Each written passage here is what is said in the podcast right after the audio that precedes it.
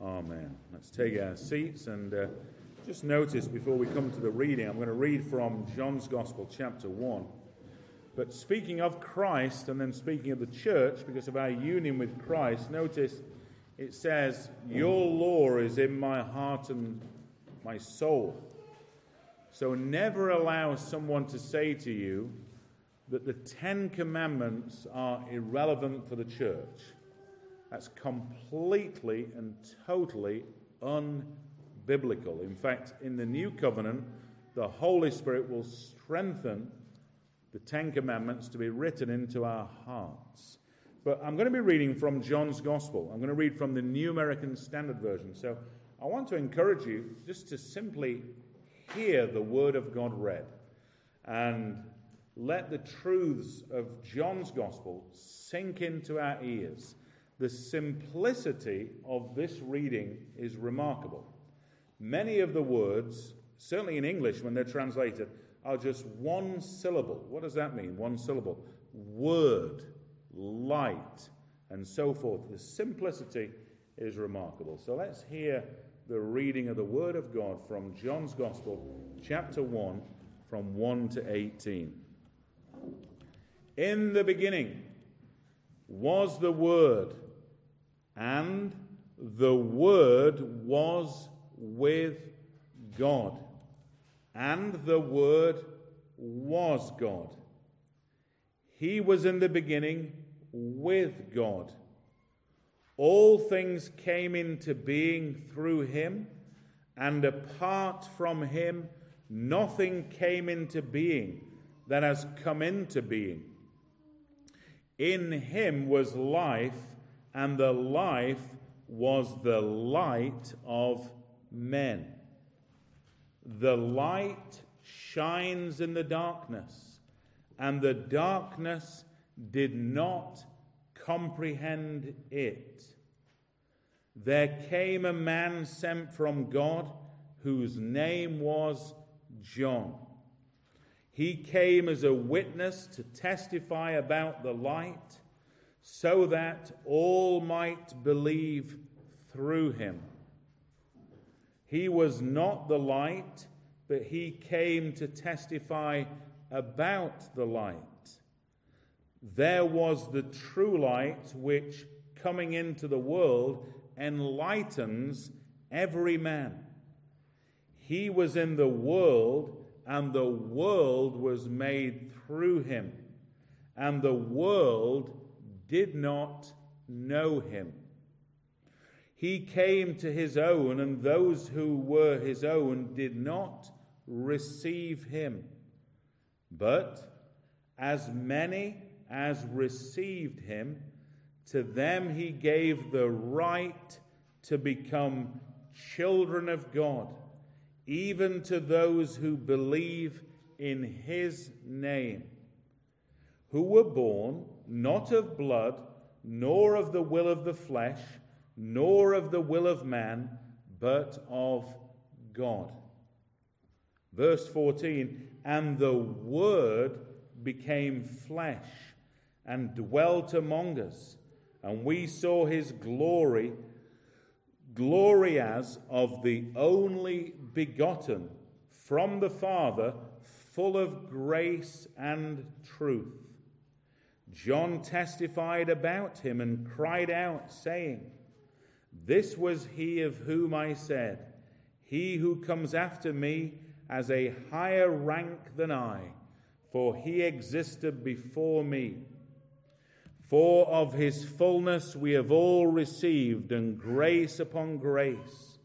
For the law was given through Moses, grace and truth were realized through Jesus Christ. No one has seen God at any time. The only begotten God who is in the bosom of the Father, he has explained him.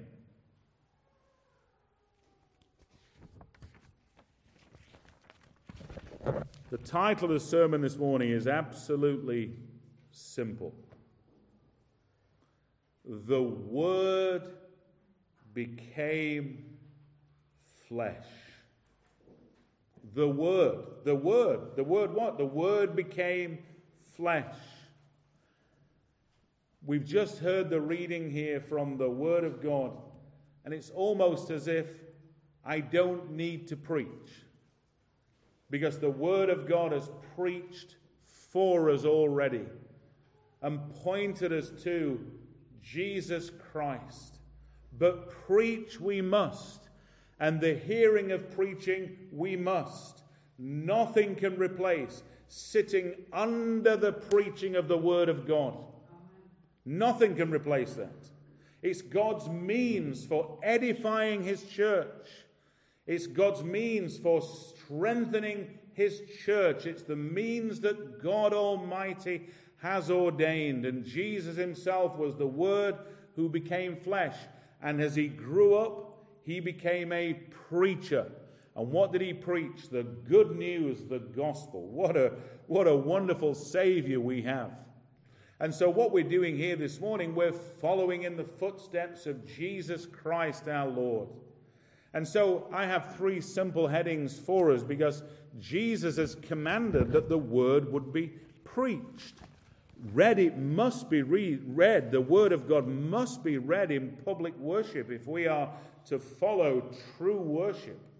But the word of God must be preached. And the Holy Spirit takes hold of that preach word and uses it powerfully. Do you believe that? That's what God has promised to do. We're not sat here this morning just engaging with uh, religious activity. We're in the presence of Almighty God. And so, the three headings that we have for us from the text this morning is number one, the eternal Son the eternal Son, whom John calls the Word, the eternal Son. The second heading uh, moves on from that, the, the eternal Son. Uh, let me just check my headings here. The eternal Son enters time. The eternal Son enters time. And thirdly, the eternal Son's purpose. The eternal Son's purpose. And did you notice in verse 18? I've, I've deliberately chosen to read and to preach from the New American Standard Version.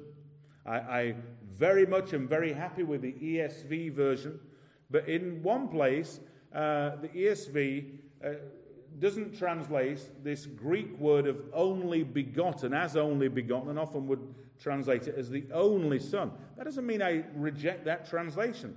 Uh, you know, that doesn't mean that whatsoever. But here in the New American Standard Version, as in verse 14, we find that Jesus referred to as the only begotten. He, he is the only begotten one. He's begotten from who? He's begotten from the Father. And this is so important for us. Because what we're going to find this morning is that there's no difference between the Father and the Son. They are identical, of the same essence, and yet they're different. One is the Father, and one is the Son. And we worship Him. We worship the whole Trinity.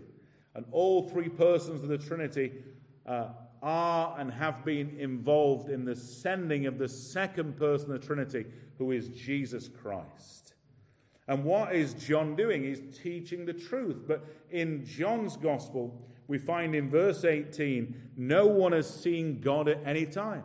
Have you ever met someone? They said, Yes, God appeared to me this morning. Well, don't listen to them. God is revealed to us through the scriptures. No one has seen God at any time. You only get to see God either when Jesus comes again or you, you're a Christian and you die and go to meet with the Lord. That's when you see God, but not before. No one has seen God at any time. The only begotten God who is in the bosom of the Father, he has explained him. Jesus comes to explain the Father. Perhaps you've heard of the word exegesis. Exegesis means to bring out the intended meaning of Scripture. That's what John 1:18 tells us. Jesus came to explain who the invisible God is. And what a wonderful thing Jesus has done for us. And John is writing carefully under the inspiration of the Holy Spirit of God.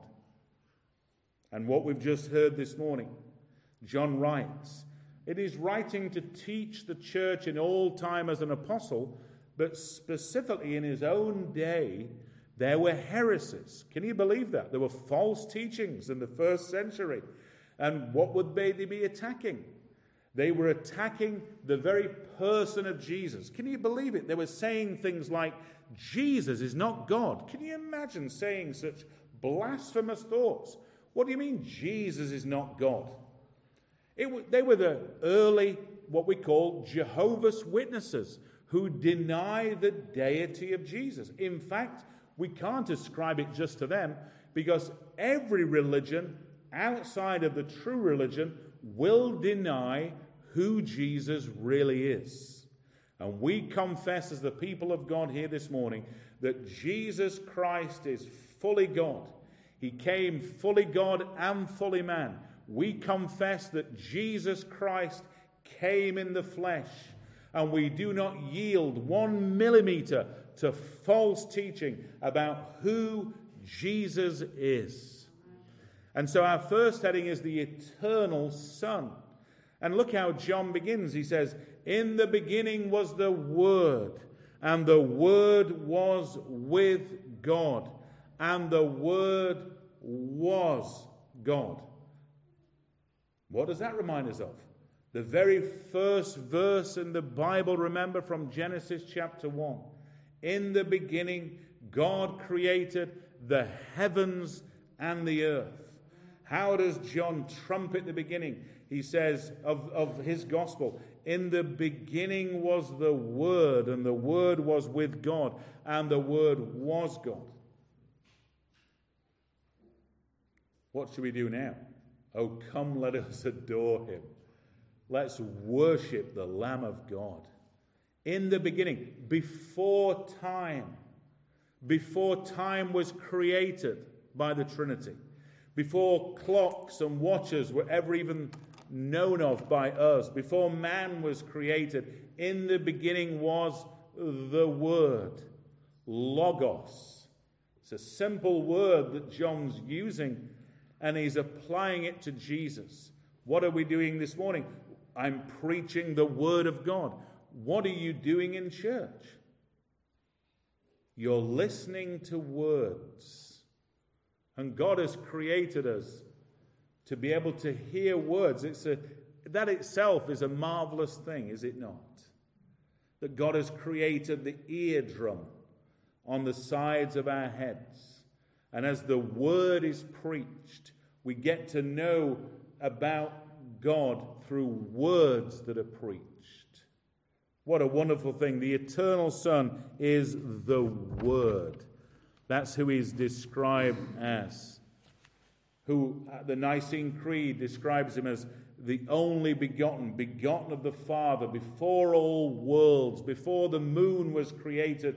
Jesus was with the, well, the Son of God, who took upon himself the name Jesus, the eternal Son of God, always was. Do you confess this morning that Jesus is the eternal Son of the living God? That's what the Word of God teaches. First, He's the, the Word. Secondly, it says He was in the beginning with God. All things came into being through him, and apart from him, nothing came into being that has come into being. People who saw Jesus of Nazareth, it says in Isaiah, there was no beauty that we should desire him. People wouldn't even know on the outward appearance. Man looks at the outward appearance, but God looks at the heart. And God is looking at my heart this morning. God is looking at your heart this morning. And God sees everything. So let's be reminded it's to God alone that we'll give an account in the final day. Are we prepared and preparing to meet this God? And here we find this in verse 4 of the Word who is Jesus Christ. And listen to how simple these words are. There are many different people here with different backgrounds. Some people love English. Some people love the English language. Some people love English literature. Listen to verse 4 about its simplicity. Speaking of Jesus, in him was life, and the life was the light of men. Not only is Jesus the Word, but He is the life. He's the life bringer. Everybody who's here in the church this morning, every child, you're here because you're alive. We're not going to bring corpses into church, are we? That would be, that would be an unclean thing. You have breath in your lungs that you, you were breathing as you walked down the path. Where does that life come from? All physical life comes from God and Jesus Christ. What do we say to that? Blessed be God for Jesus Christ. But more importantly, spiritual life, to be born again, only comes to us through Jesus Christ. If you can say this morning, I am a new creation, I am born again, I was once in my sins, but now I've been made alive through Jesus, it's because God has been gracious to you through Jesus Christ. In Him was life. So Jesus is the Word, Jesus is life, but He's more than that. He's also the true light. Listen to 1 verse 5. The light shines in the darkness, and the darkness did not comprehend it. In verse 9, there was the true light, which coming into the world enlightens every man. Jesus is not only the Word, which He is, He's also the life, but He's also the true light. The true light. Now, if He's the true light, that teaches us that there will be false lights. People will seek illumination in ways other than through Jesus Christ for forgiveness of sins. But we're here to herald this morning that no man can come to the Father except through Jesus Christ. And you don't need to be a theologian to say, Lord, save me. A small child can say, Lord, I heard that preacher this morning, and he was inviting us to pray, Lord, save me. Wouldn't we love it this morning if we could be given an audience to?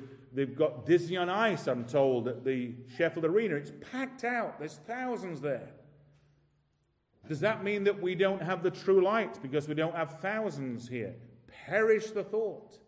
Wouldn't we love to stand before them at the interval and say, At the interval, we want to bring some good news. Forget about Disney for a moment.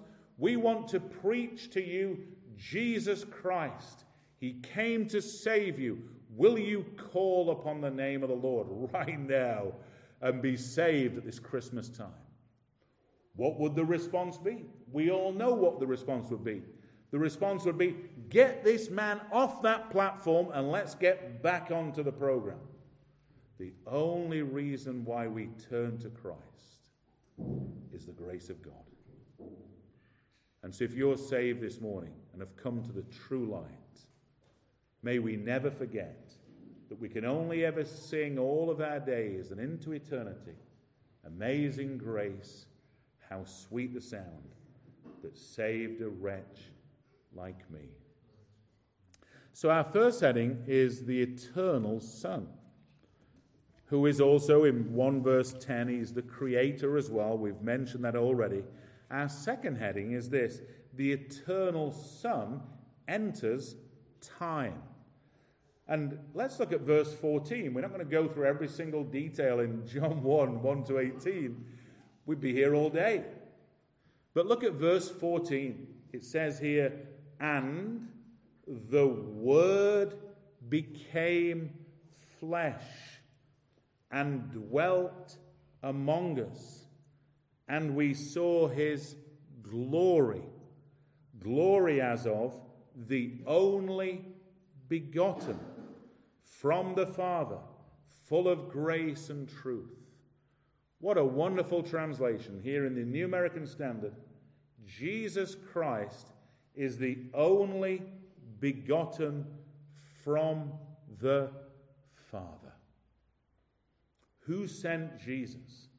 The Father sent Jesus as the only begotten. The eternal Son enters time, time that he had created with the Father and the Holy Spirit. And now, the Son of God, it tells us the first thing, he became flesh. He had a beating heart, just like you and I had. He became a man, a man who was without sin. He'd never committed a sin in his life. Because he's the eternal Son of God who entered time. But he became flesh. How humbling is that? Let me just give you an example. You imagine God comes to you and says, I've got a mission for you, young man. I want you to become an ant. And I want you to become an ant for the rest of your life. Now, what would your response be? Your response would be, What do you mean you want me to become an ant? I don't want to become an ant. I'm my mummy's, one of my mummy's favorite sons. Um, you want me now to become an ant? This is, this is, this is, I don't want to become an ant. Someone may tra- tread on me and then I won't be an ant anymore. Well, that is just a very small picture to imagine. The Son of God who accepts to become the Savior, to lower himself far lower than to become an ant. He's the eternal Son of God. And now we read, and the Word became flesh. How do we respond this morning? Oh, come, let us adore him, Christ the Lord. You can relax now. You're not going to have to become an ant because Jesus has done this for us. And the Word became flesh. That's the first thing about the Son entering time. The Word becomes flesh. Secondly, we find also in that verse, and dwelt among us, and we saw his glory, glory as of the only begotten from the Father, full of what? Full of grace and full of truth. So the Word becomes flesh, but then the second thing we find is that we saw his glory. And so through the coming of Jesus, we see the glory of God. Do you want to see the glory of God? How do you see the glory of God? What do you need to do to see the glory of God? You just open the pages of the Gospels, and there you see Jesus walking through the pages, revealing the glory of God. At times, he lays his hands on blind eyes, and miraculously, sight is restored. Why? He's the eternal Son of God that has power and ability to do such things. At times, he, he does things and, and, and opens deaf ears and ears that have never heard the sound of birds can now hear birds chirping for the first time. He's the eternal Son of God, and we see his glory manifested. His glory is manifested as he hung on the cross. No wonder in times of revival, the church becomes gripped with the cross and sings hymns like this Here is love, vast as the ocean loving kindness as the flood. It then goes on to sing, get the church sing about on the Mount of Crucifixion. When the Holy Spirit is there, not only Jesus will be exalted in the church, but the message of the crucifixion will be center place in our minds. Never allow the devil to cloud your mind away from the centrality of the crucifixion of Jesus and the resurrection of Jesus Christ. So the eternal Son enters time. He becomes the Word who becomes flesh. We see in verse 14 that as he becomes flesh, we beheld his glory.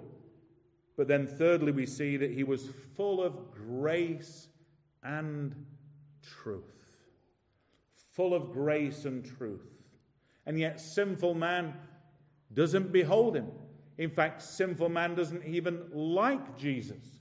In fact, sinful man at time, times will hate Jesus and seek to do anything they can to close their ears and say, Don't talk to me about Jesus. Why would that be? It's sin.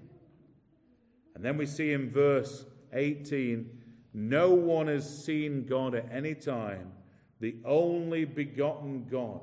Some translations say the only begotten Son. They mean the same. When you read the Son, you're getting a declaration that the Son is God. When you read God or Son, God is one. God can't be divided up. But Jesus is the only begotten. And notice the phrase only. He's unique. There's no other. He will not share his glory with any human being.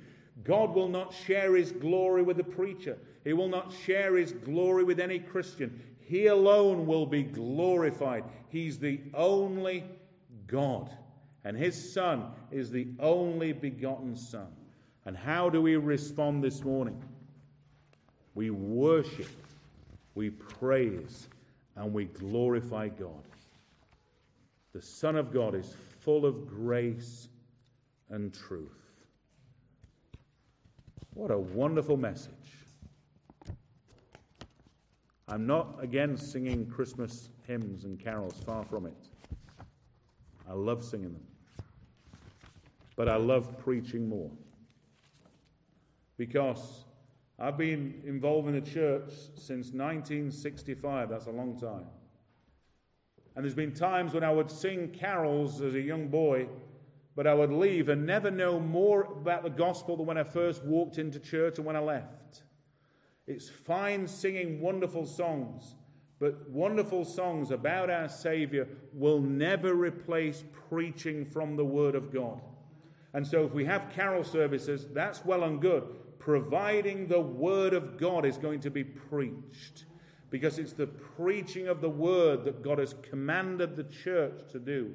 And it's the hearing of the Word of God, as we know that Bible verse.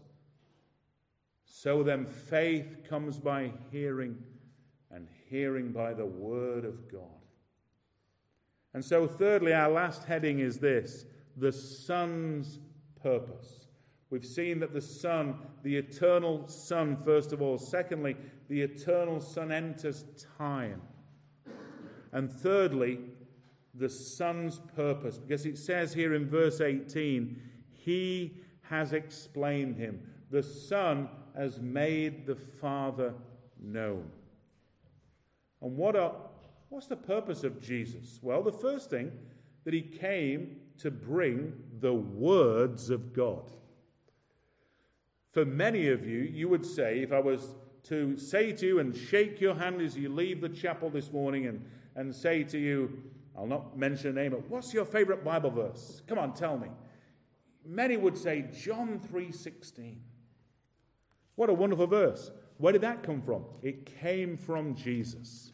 He brought the words of God. Listen to this from the New American Standard. For God so loved the world that he gave his only begotten Son that whoever believes in him shall not perish, but have eternal. He came to bring words to us. Notice the beginning of those words for God gave. For God gave. I heard the story recently of a very famous English footballer. And the interview was just classically, it had nothing to do with Christianity, sadly. And the interviewer was asking this football player, What's the favorite gift you've ever had? And he starts talking about a BMX and this, that, and the other. And he said, I came downstairs and there was no BMX there. And he said he was, he was really furious that the one thing he wanted, I think, was an orange BMX. And, he, and, and, and his parents had not delivered the goods. Can you imagine that? But then his dad said, Come on, go make us a cup of tea. And he went into the kitchen, and there was his prize gift, which was an orange BMX. And he said it was the best present he ever had. And we're living in a culture today that celebrates Christmas, that people receive gifts, and they forget or are not interested on how this even began in the church in the first place. John 3:16 For God so loved the world that he gave his only begotten son. What's the point if you receive an orange BMX or a PlayStation 5 or whatever it may be if you do not acknowledge the gift of Jesus Christ our Lord? That's the greatest gift that God has ever given this world. It's the Son of the living.